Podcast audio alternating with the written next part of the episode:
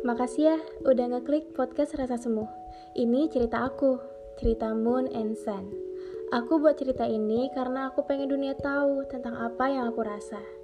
Di episode ini, aku bakal cerita soal pertemuan kami yang ketiga.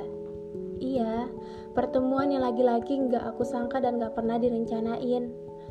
Karena tiba-tiba aja dia udah ada di depan pintu dan manggil nama aku. Awalnya aku nggak percaya kalau itu dia, tapi suaranya benar-benar khas, suara yang lembut. Loh, kok kamu di sini? Sama siapa? Mau ngapain? Aku langsung nanya kayak gitu ke dia. Padahal sebenarnya aku tuh udah deg-degan banget pas lihat dia di depan pintu. Tapi sebisa mungkin aku berusaha tenang. Oke, aku harus santai. Udah yuk, beli minum. Kamu bilang kamu udah haus banget kan? Dia bilang kayak gitu sama aku sambil senyum. Astaga. Padahal tadi tuh aku minta tolongnya sama si Bray. Eh, si Bray malah nyuruh dia. Tapi sejujurnya aku seneng sih bisa ketemu dia lagi. Eh, tunggu tunggu. Si Bray itu temen aku yang juga temen dia. Yang karena si Bray inilah kami bisa kenal dan bisa sejauh ini. Makasih ya Bray. Oke, Aku masuk ke dalam rumah dan ngatur nafas buat nggak kelihatan nervous di depan dia. Terus waktu aku keluar, dia langsung bilang, Hmm, wangi ya, mau beli air aja wangi kayak gitu. Dia sambil senyum. Apaan sih, kenapa harus ngomong kayak gitu coba? Aku jadi malu. Ah, tapi ya udahlah, masa bodoh. Yang penting malam ini aku sama dia. Sehabis beli air minum, kita keluar cari angin sambil ngobrol di atas sepeda motor. Rasanya aku pengen pergi jauh biar bisa lebih lama lagi sama dia. Dasar aku. Di jalan kita cerita banyak, terutama dia. Iya, dia bilang kalau dia lagi suka sama satu perempuan. Dia ngerasa nyaman dan kagum. Terus katanya, mungkin kamu kenal sama orangnya kenal banget malah. Aku GR dong. Kayak percaya diri aja gitu. Kalau perempuan yang dia maksud pasti aku. Tapi aku pura-pura nggak tahu aja. Hmm nggak kenal kayaknya. Dan nggak mungkin kenal juga. Karena satu-satunya orang yang aku kenal dan juga kenal kamu ya cuma si Bray kan. Ya udahlah kalau memang suka sama tuh cewek bilang aja langsung. Terus dia lihat muka aku dari kaca spion sambil bilang, Wulan, kenapa kamu gak berpikir kalau perempuan itu adalah kamu? Seketika aku senyum-senyum sendiri. Terus dia lihat muka aku lagi di kaca spion. Sambil senyum juga. Sandi, fokus sama jalan. Jangan liatin muka aku terus.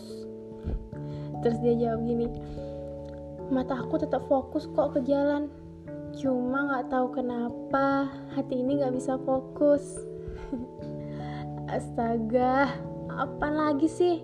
Kenapa coba bikin baper kayak gitu? Aku gak bisa kontrol hati aku. Aku auto senyum-senyum sendiri deh di belakang dia.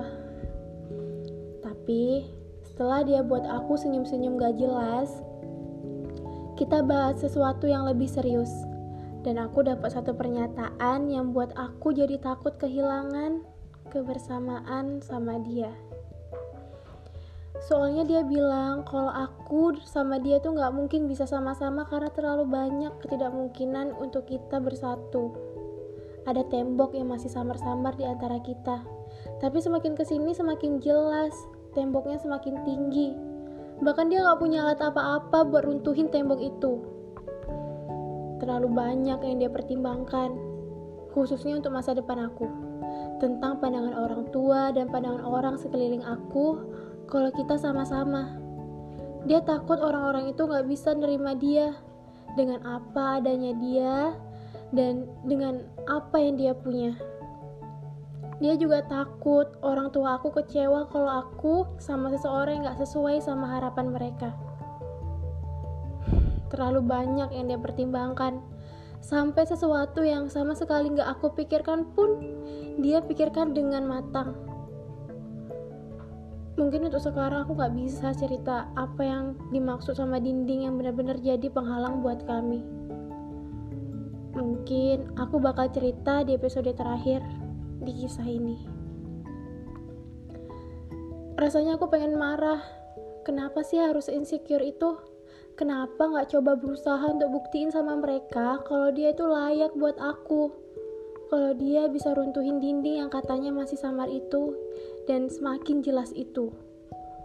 Padahal sebenarnya kita sama-sama tahu banyak cara yang bisa kita lakuin kalau kita sama-sama berjuang sama-sama untuk runtuhin dinding penghalang itu. Bahkan aku benar-benar siap bantu dia buat sama-sama cari alat untuk hancurin tuh dinding. Untuk buktiin pada dunia kalau takdir akan berpihak sama kita. Bukannya malah pasrah sama keadaan. Tapi satu sisi aku juga bangga sih sama pemikiran dia yang kayak gitu. Dia nggak egois. Dia nggak mikirin kebahagiaan dia aja. Pikiran dia nggak kayak laki-laki yang pada umumnya hanya mikirin dan ngikutin nafsu aja. Dia beda. Dia benar-benar beda aku semakin kagum dengan pemikiran dia yang kayak gitu obrolan kita pun sampai situ karena aku memilih diam setelah membicarakan itu. Aku nggak tahu harus ngomong apa lagi. Aku benar-benar ngeblank. Dan dia antar aku pulang ke rumah. Pertemuan ketiga itu dia tutup dengan senyum manis dan lagi-lagi kami saling menatap hingga satu menit lamanya. Kita berjabat tangan dan dia sambil ngusap kepalaku. Lalu dia bilang, Makasih ya untuk waktunya malam ini. Jangan terlalu dipikirin pembahasan tadi, nanti kamu capek. Oh ya, kalau sholat malam, jangan lupa berdoa untuk jodoh yang terbaik ya. Assalamualaikum. Dan dia pun berlalu pergi. Pertemuan ketiga ini menciptakan senyum sekaligus manyun. Ah, sudahlah. Masih ada pertemuan selanjutnya.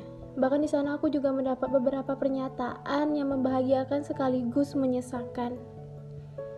Tunggu cerita selanjutnya ya. Terima kasih udah denger cerita aku. Jangan bosen sama suara dan cerita yang sebenarnya nggak terlalu penting buat kalian denger ya. Tapi nggak apa-apa kan. Lagian kan aku cuma pengen cerita ke dunia. Bukannya dunia punya banyak wadah untuk aku berbagi cerita.